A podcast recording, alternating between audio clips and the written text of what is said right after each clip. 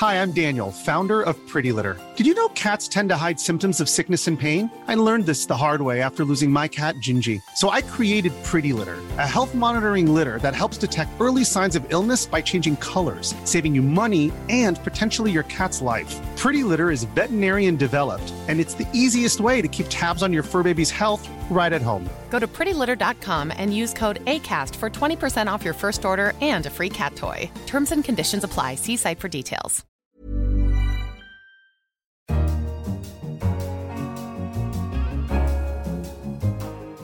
Hello, and welcome to Babbage, The Economist's weekly science and technology podcast.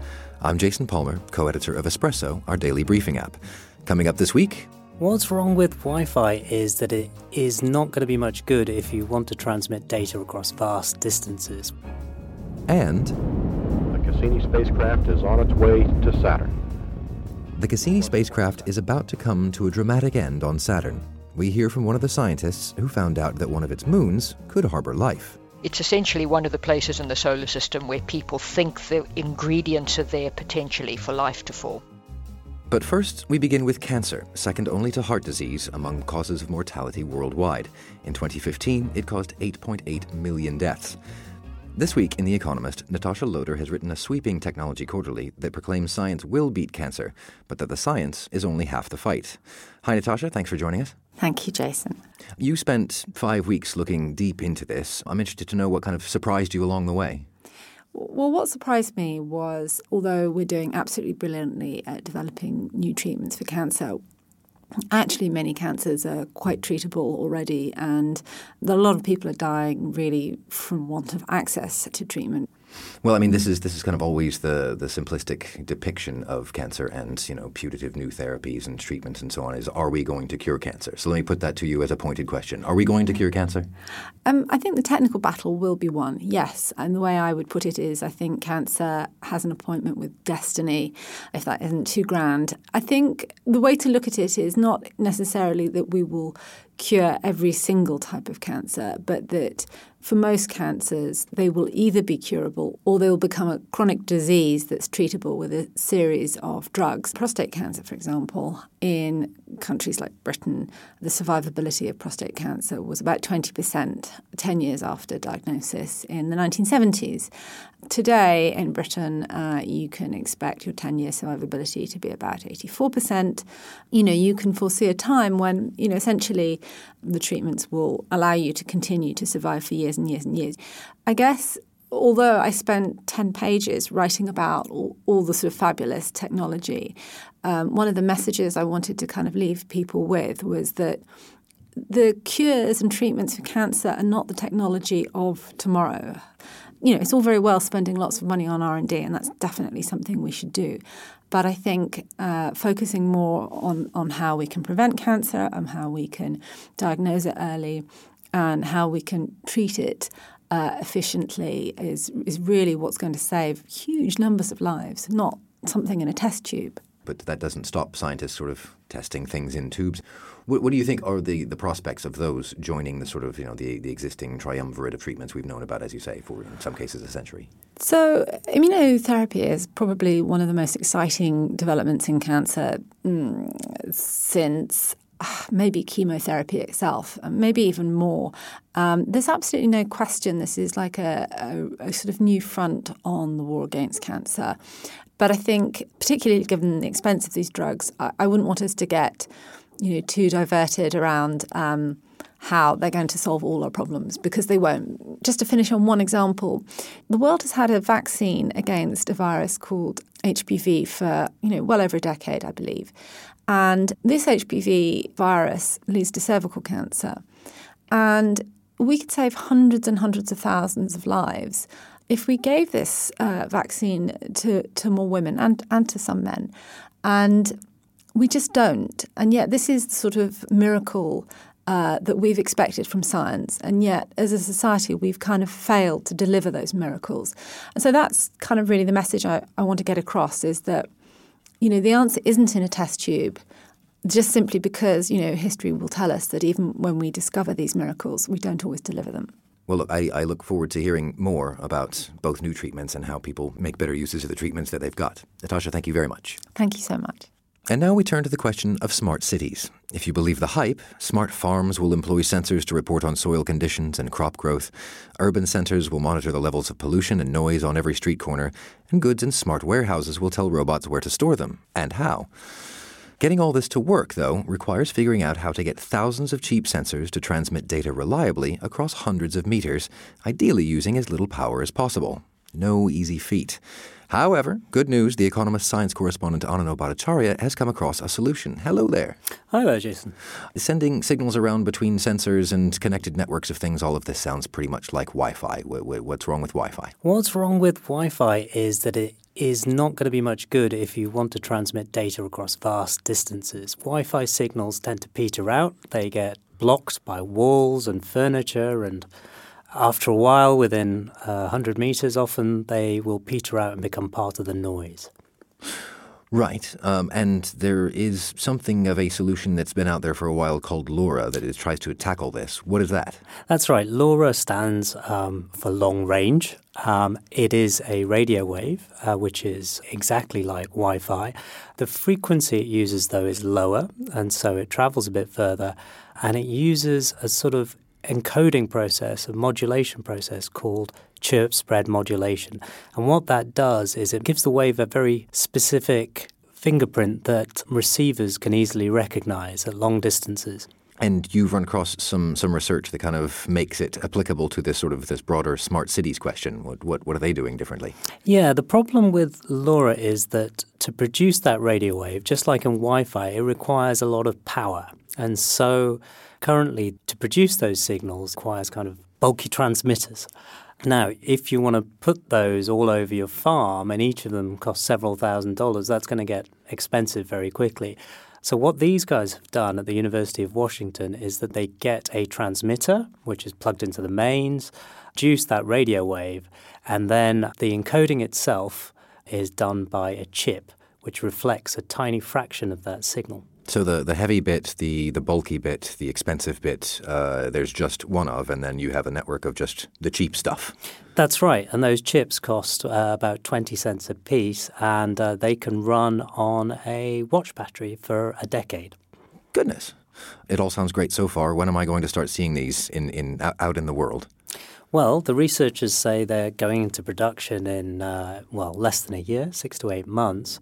They're keeping quiet about the contracts that they have, but they appear to have some. They say that the first use of these things is probably going to be tracking, and more specifically, tracking stuff in hospitals, whether that be stethoscopes, boxes of syringes, or patient gurneys. This all sounds very good. I'll keep an eye out next time I'm in hospital to see if it's being deployed. But since you're kind of deep into this research now, can you find out how to get Wi-Fi that doesn't drop out in my house? That's the important step. You might want to get yourself a booster there. Thanks very much, Anunabh. Thank you, Jason. And finally, the Cassini-Huygens space mission. 5, 4, 3, 2, 1... and liftoff of the Cassini spacecraft on a billion-mile trek to Saturn. Back in October 1997, Cassini-Huygens was propelled into space from Cape Canaveral in Florida. In the years that followed, it's made some astonishing discoveries, from watching new satellites form in real time to dropping the Huygens lander on the weird moon Titan, to finding plumes of water vapor streaming off a different moon, Enceladus. That has been the mission's most important discovery, because now scientists like Linda Spilker think Enceladus has the crucial prerequisites for life. We know from Cassini that Enceladus has a global ocean, so you have water. We also know that there are organics coming out. We also know there's a source of energy. The South Pole was hotter, and then we found evidence that deep inside there are hydrothermal vents on the seafloor of Enceladus. Very similar to what you'd see in the white smokers on the Earth. We know on the Earth, deep in the ocean where no sunlight shines, around these white smokers, you find life. So we wonder, perhaps around these vents, now further indicated by the hydrogen discovery, could we find life on Enceladus as well? And this is why this week the probe will heroically dive into the toxic clouds of Saturn, burning up as it goes and keeping Saturn's icy moons safe from contamination. The instrument on Cassini that picked up those telling plumes of water was its magnetometer. Professor Michelle Doherty at Imperial College London is the scientist in charge of that. What it looked like to us was almost as if Enceladus was bigger than we thought. In addition to that, we found a lot of water vapor ions. And so based on those two flybys, I actually went to the Cassini project and I said that we thought we were seeing an atmosphere at Enceladus, which was a real surprise because it's a very small body and we would have thought that any way in which to generate an atmosphere, you almost need a heat source to do it, that the moon should have long since cooled down from when it formed. So it was quite a surprise. And I was a little unsettled because we weren't sure if we had calibrated our data properly, but we knew there was a third flyby planned 3 months later, and what we wanted to do was try and go really close on the third flyby so we could actually see what was going on.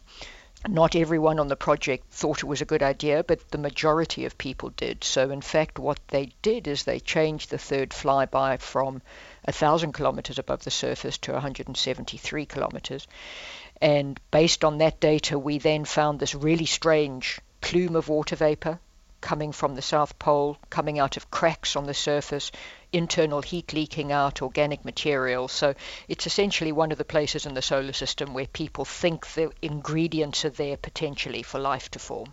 I must confess I didn't sleep for a couple of nights before that third flyby, because if we hadn't found anything, no one would ever have believed anything I said again.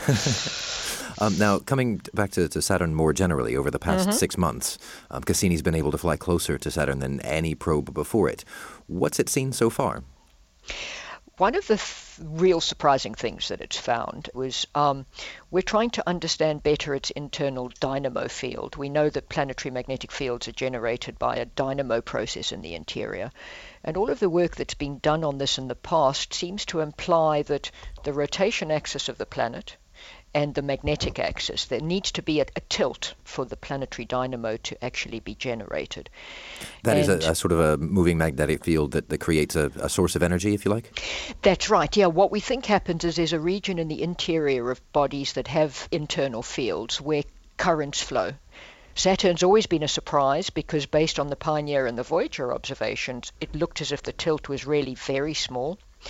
Based on the observations we've taken up to the end of mission orbits, again, it confirmed that it was really small. But there's some strange things happening in the atmosphere of Saturn. They generate waves in our magnetic data. We're seeing a different rotation rate depending on whether we're looking in the northern or the southern hemisphere, and it's changing with season as well. So it's clearly not coming from the interior, but it's rather coming from the atmosphere. And so we were hoping that by getting inside of the rings, getting as close to the planet as we can, that we would be able to resolve the size of this tilt. You've referred to the end of mission orbits here. It seems as if, as with all great things, this has to come to a close. How exactly will Cassini finish its mission? We've had our final close flyby to Saturn, and we're now on the very final leg. What will happen is that Cassini will essentially dive into the atmosphere of Saturn. It will point its medium gain antenna at the Earth so that we can get data for as long as possible.